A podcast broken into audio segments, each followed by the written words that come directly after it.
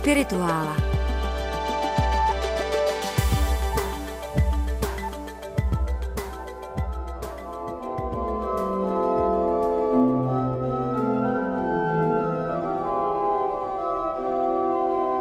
Dvanáctého července má svátek svatý Magor. Ten náš Magor? Ten náš zatím nemá oficiální svátek v římském kalendáři, ale kdo ví, třeba se toho dožijeme. Naším Magorem myslíme samozřejmě Ivana Martina Jirouse, kterého mnozí pokládají za svatého, už se po něm jmenují třeba studánky, jako mají někde studánky svatou Cyrila Metoděje, tak v Praze je Magorova studánka a podobně. Vidíš, já jsem myslela, že říkám vtip. Ne, ne, ne, ne, ne opravdu, to, to se skutečně uvažuje. Možná, že oficiálním strukturám to bude ještě nějakou dobu trvat, ale v lidové paměti prostě on už se určitě těší pověsti svatosti, svatosti rodivého. Ale o něm ten pořad nebude.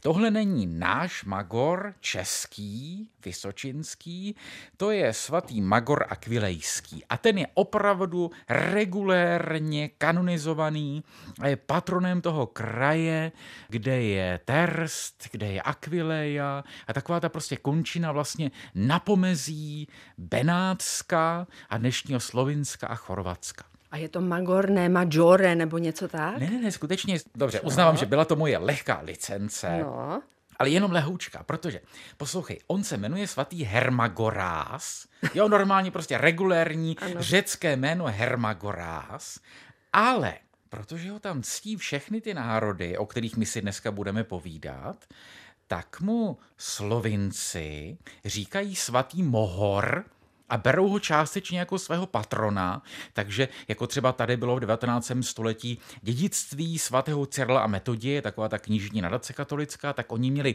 družba svatého Mohora, ja? A pak mu zase jiné národy, které tam jsou konkrétně forlánci, říkají svatý Makor. Jo, čili ono to jméno se tak jako různě proměňuje. Hermagorás, lidově teda Mahor, Mohor, Makor. No a z českého pohledu, ale promiň, ale my prostě nemůžeme si z něj neudělat prostě svatého Magora. Slovinci tomu slůvku rozumím. Furlánci si Furlánci, říká? ano, ano, prosím tě, ten dnešní pořád je vlastně o furláncích. Slovinští přátelé nechce na nás nezlobí, jistě se na ně dostane někdy příště, ale dnes si budeme povídat o furláncích. Já jenom připomenu, kdo byl ten svatý Magor a hnedky, hnedky budeme u furlánců.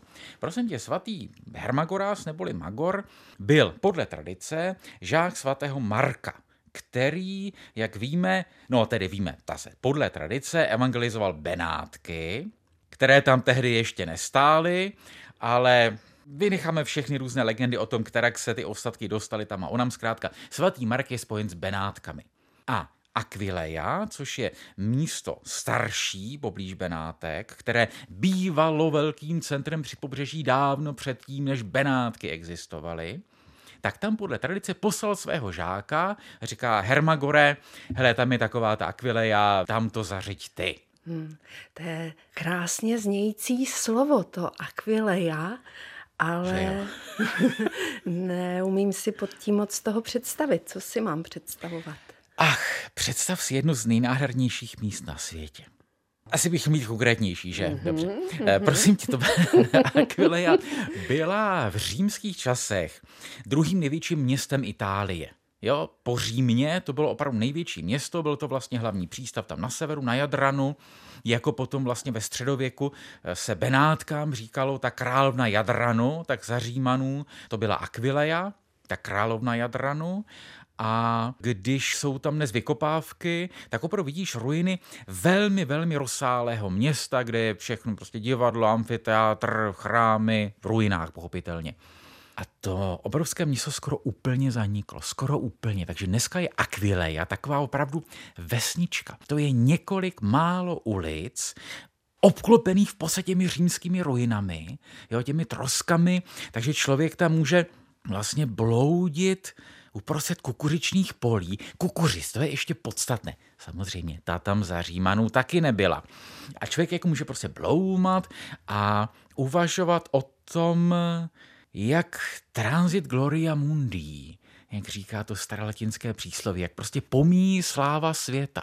Takhle jistě jsou města, která zanikla úplně a nezůstalo po nich vůbec nic, ale právě tady paradoxně to, že to stále existuje, jakožto ta vesnice, Jo? To je na tomto zvláštní. Ta vesnice na ruinách obrovského římského města, které opravdu v těch zvláště pozdně římských a raně křesťanských dějinách sehrál poměrně velkou roli. Jak je to tam s turismem? Protože představa, že lidi jezdí do těch kukuřičných polí a tam hledají ty ruiny, to mi teda připadá takové skoro jako když se jezdí na kruhy do oblí, nebo v obilí.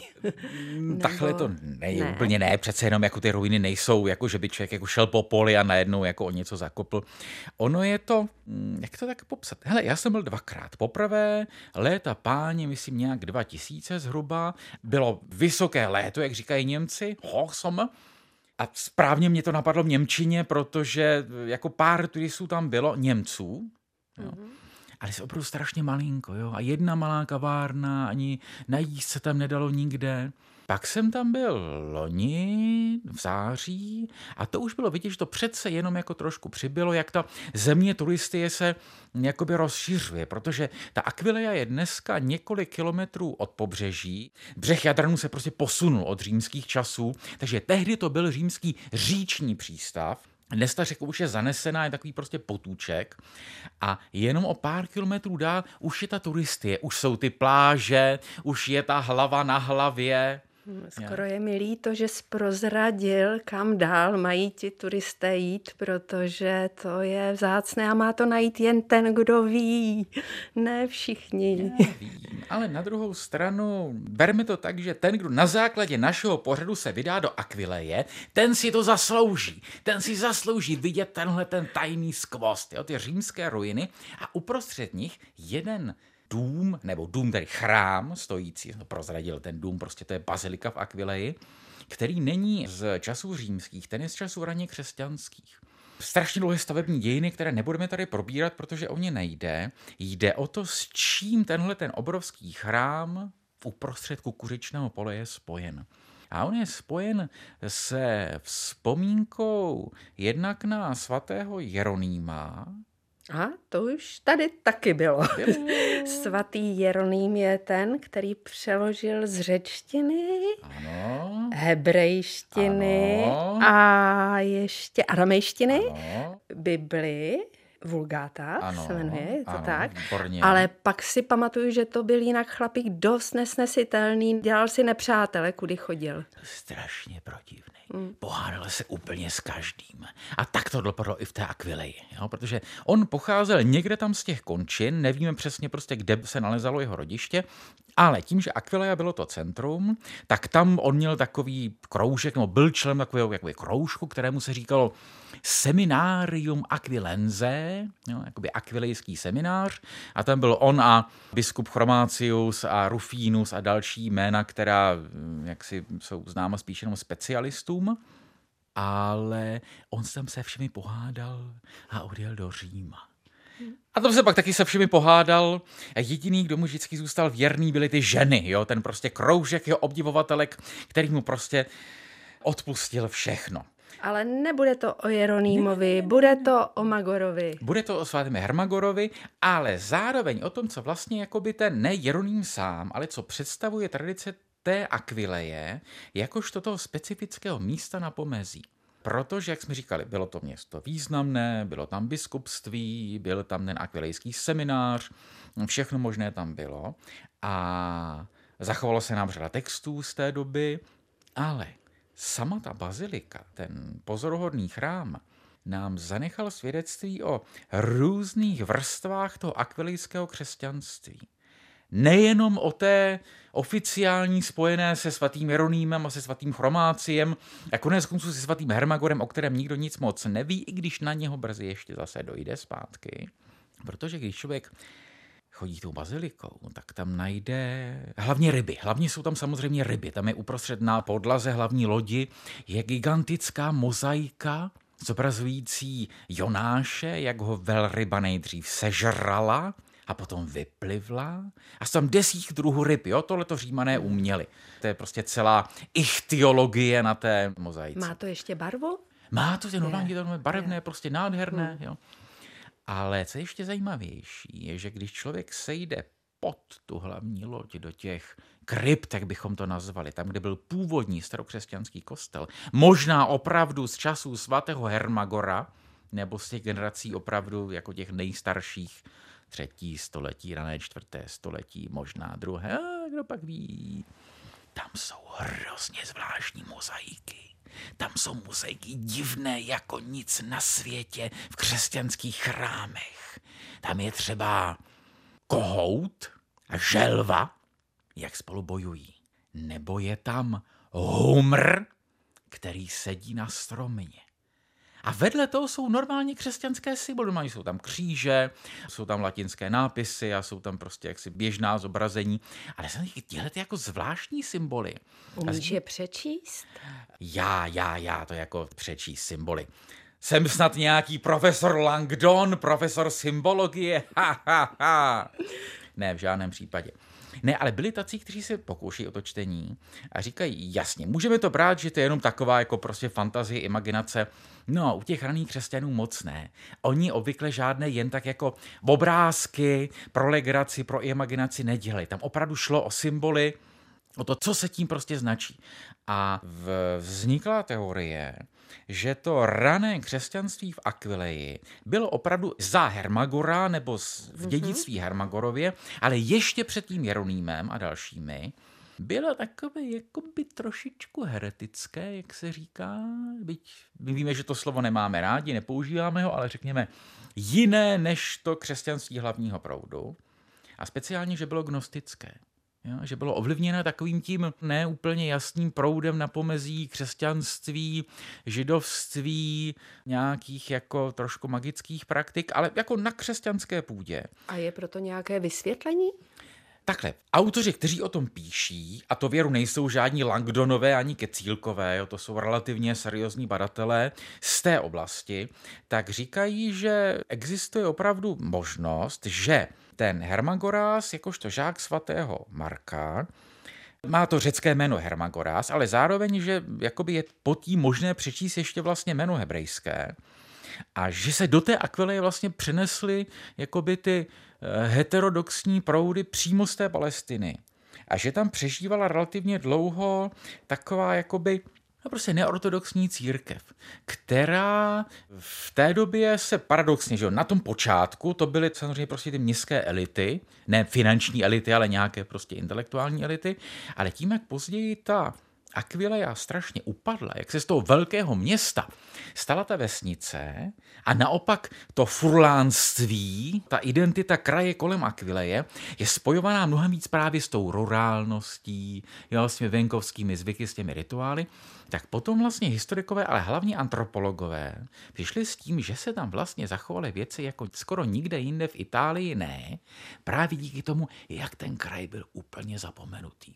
A tady musíme samozřejmě jmenovat Ginsburga, badatele, který se zabývá takzvanou lidovou kulturou středověku.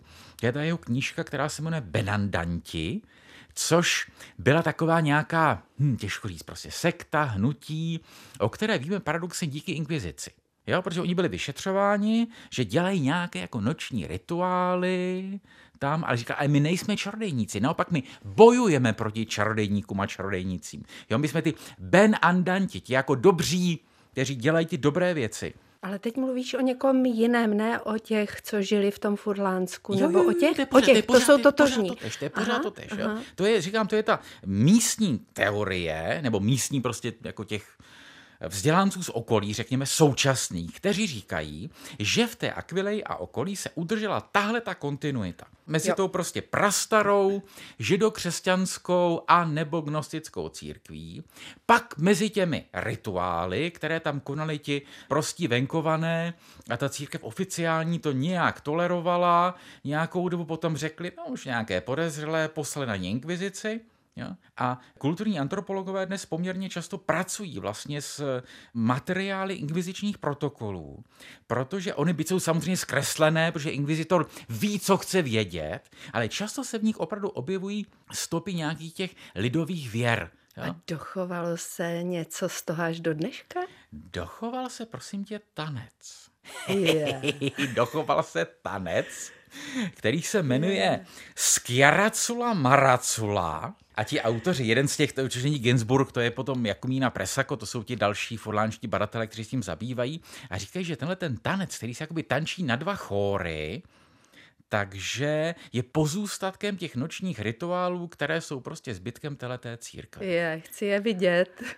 Um, Milánino nevím, jo? v té Aquileji jsem nebyl déle jak týden a pravda, že jsem se tak moc nevyptával, ale na druhou stranu prostě, kde ještě dneska najdeš venkovany? Jo, v tom starém slova smyslu. To už spíš bychom se mohli dožít toho, že tam nově vznikne nějaká sekta slež hnutí, která řekne, ha, a my vlastně pokračujeme těch rituálech a člověk se pak jako dozví, že někde teda na konci dnešní té malinké akvileje se prostě o slunovratu nebo někdy prostě konají znova ty rituály a tam mávají těmi fenikly a to byla ještě součást těch rituálů, tam prostě jako mávali feniklem. Aha. Já za to nemůžu, já opravdu jako, jak se říká, co jsem sám dostal, to vám předávám dál. Jo, prostě Ginsburga, Jakumína a Presaka. Mně se na to moc líbí dneska, že tady je prostor pro posluchače, aby bádali dále. Tak a k tomu bádání my jim pustíme ten tanec Skiaracula Maracula.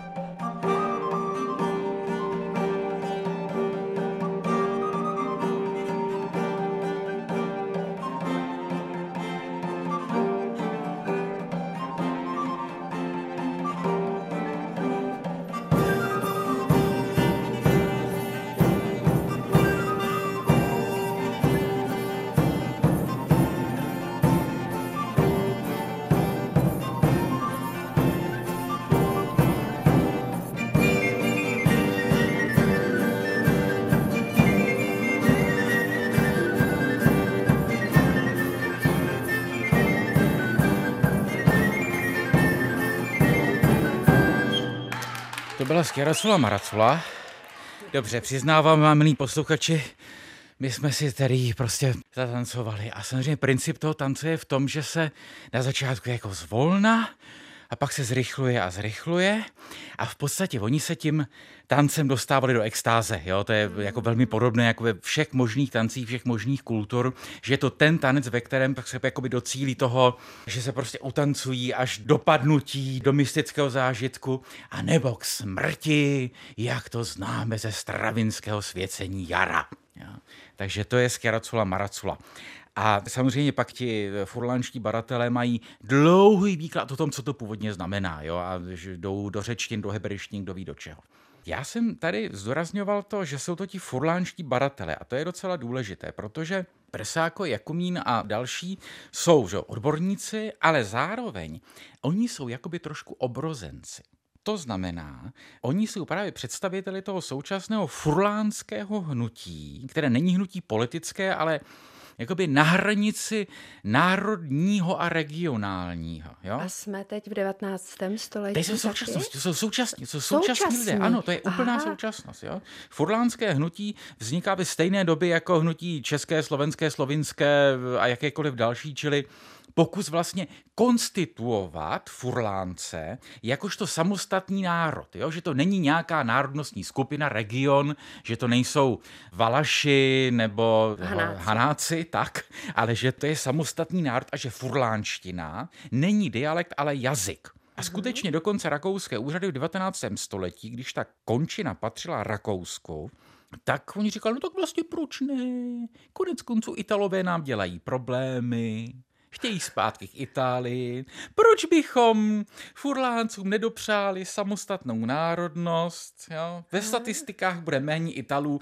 dobře jim tak. Rozděl a panuj. E, přesně, úplně velmi římské, jak římské, divide et impera. No a to furlánské hnutí se nezdařilo v tom smyslu, že by opravdu vznikl samostatný forlánský národ, stát, jazyk. Je to tak, že v tom kraji jsou dvojazyčné nápisy, když tam člověk putuje od vesnice k vesnici, tak skutečně je tam ten nápis vždycky italsky a forlánsky. Často tam visí vlastně vlajka, která není vlajka italská, ale nebo visí třeba vedle italské, to není jako proti Itálii. Jo. Hmm. To je to je jakoby hmm. identita uvnitř Itálie. Hmm. Vlajka, která je vlastně vlajkou toho původního akvelijského patriarchátu, což byla instituce nejenom církevní, ale právě i státní. Jo, jako máme třeba biskupství Salzburské, bylo samostatným státem, to je ten, jak Mozart o tam tu prchal. Jo, tak byl patriarchát akvilejský a v podstatě celé to území, kterému říkáme Furlánsko zhruba, bylo jakoby tím feudálním lénem nebo prostě majetkem toho akvilejského patriarchátu. Čili ti dnešní Furlánci říkají, my jsme měli samostatný stát. Jo, ale nemenoval se Furlánsko, on se jmenoval Patriarchát Akvilejský, přestože ten patriarcha samozřejmě mluvil italsky nebo německy, jo, ale to byl náš, to byl ten náš stát prostě, náš národní. No a to víš, to je problém všech národních hnutí. Jednak jestli opravdu jsou národem a nejenom jakoby národnostní skupinou nebo regionem, je to prostě Morava, Valašsko a tak dále, je to možný princip nekonečného drobení. Jo. A v té další vesnici už se mluví zase jinak, tak to budeme taky definovat nově. Jo. Divide et impera. A nebo jestli kromě toho hanáckého mesmeme, jestli je tam ještě něco jako zvláštního, nějaké duchovní dědictví, jo? něco, proč jsme tady? Tak nás nenapínej. Proč? Ne, ale to už jsme říkali, to je ono. To je to ono. To je to uh-huh. ono. Oni říkají, uh-huh. tady vlastně bylo to původní, jakoby rurální křesťanství, nelatinské, mnohem víc vázané na to hebrejské, jo, takové jako předfeudální, chceme-li, předjeronýmovské. A hlásí se k tomu dodnes mladí lidé? Ta identita je tam dodnes jakoby vnímaná, my jsme ti furlánci? E, do nějaké míry ano. To je to, jak mm-hmm. jsem mhm. říkal, že člověk na tu vlajku tam narazí. Mm-hmm. A já jsem tam, prosím tě, loni právě v co to bylo, září, zažil takovou furlánskou slavnost. Ten daten co vlastně tam Schiaracula Maracula, to ne, ale bylo to představení Pazolínyho hry ve furlánštině, hry, která se nazývá i Turkstal Friul, furlánsky, neboli po česku Turci ve Furlánsku. A ta hra se hrála, prosím tě, nikoli v divadle, ale pod nebem ve vyschlém řečišti řeky Taliamento, což je pro Furlánce něco jako pro nás Vltava, jo, taková ta prostě národní řeka. A tam jsou v ní takové jako laguny a ostrovy. A na jednom tom říčním ostrově prostě hráli tuhle tu hru. A opravdu se tam sjeli obrovské spousty lidí, poslouchali to v té furlánštině, to znamená tomu musel nějak rozumět. Ono, takhle, hele, když mluvíš italsky, tak se té furlánštině více méně dá rozumět, jo, přibližně. To no. znamená, že ten velký režisér napsal to furlánsky? Ano, ano, ano, ano, ano. ano. Aha. Ten on velký, odtamtud, nebo? On byl, ano, prosím mě, on byl odtamtud. Nejenom, že byl odtamtud. On se vlastně původně sám definoval jako furlánec. Což je zvláštní, protože on se tam nenarodil. On se narodil v Boloni. Ale to proto, že eh, z Boloně byl jeho otec, který byl fašista a kterého on nenáviděl. Ale z Furlánska byla jeho matka, ja, paní Kolusy. A on se vlastně furlánštinu naučil skrze svoji matku. A potom vlastně za druhé světové války, kdy oni tam vlastně s tou matkou utekli, jakoby schovat se tam, jak válka se, fronta se blížila, prostě všechno to bylo v Itálii prostě hrozné, tak oni se prostě vrátili do toho jejího vlastně města, které se jmenuje Kazarza della Delicia, kde dneska je pohřben i Pasolini, i jeho matka. A on se tam vlastně identifikoval s tím furlánským hnutím a on vstupuje do kultury jakožto furlánský básník. To je věc, kterou vlastně skoro nikdo neví, protože jistě Pazoliniho jakožto filmaře každý zná, nebo přemýšlím každý posluchač Vltavy a jiný kulturní člověk. Ale opravdu se skoro pořád nereflektuje u nás to, že on je prvotně básník a on, že se filmařem stal až ve nějaké druhé, třetí fázi svého života. A dokonce i k té italštině on přešel jakoby až potom. Ten jeho program toho, když mu bylo 20, tak bylo já obnovím Furlánsko, já obnovím furlánskou literaturu. Jo, já jim budu, teď mě to napadlo, ha, já budu tím novým svatým Hermagorem. Mm-hmm. On to neřekl to slovo Hermagora, s tím Magorem nepoužil, ale zároveň ne, že by Pazoliny v sobě neměl jisté magorské rysy, jo, toho Magora podivného, Magora provokujícího, Magora nesnesitelného, který se taky se Skorošemi pohádá jako svatý Jeroným, ale zároveň toho Magora svatého, který celý život vlastně osciluje mezi tou levicovostí, tím marxismem, ke kterému se hlásí, a tou obrovskou láskou k tomu rodnému kraji, k tomu katolicismu. A tahle ta dichotomie, ta levicovost a ten katolicismus je v něm prostě pořád. On je samozřejmě proti církevní hierarchii. Když se ho zeptají, vy jste katolík, on jim vždycky řekne, ne, já jsem ateista. Ale je to ten ateista, který prostě natočí ten přenádherný film Evangelium svatého Matouše. A Nino, a teď ještě prozradím jednu věc, která se taky vlastně běžně neví kromě toho evangelia, on ještě napsal scénář k filmu Svatý Pavel San Paolo, který už nenatočil, ale existuje to vlastně v literární podobě. Čili on se vlastně jakoby k tomu křesťanství právě k tomu původnímu, jo, tomu misionářskému, tomu na počátku, tomu křesťanství kontrakulturnímu, neustále prostě vrací ve svém díle.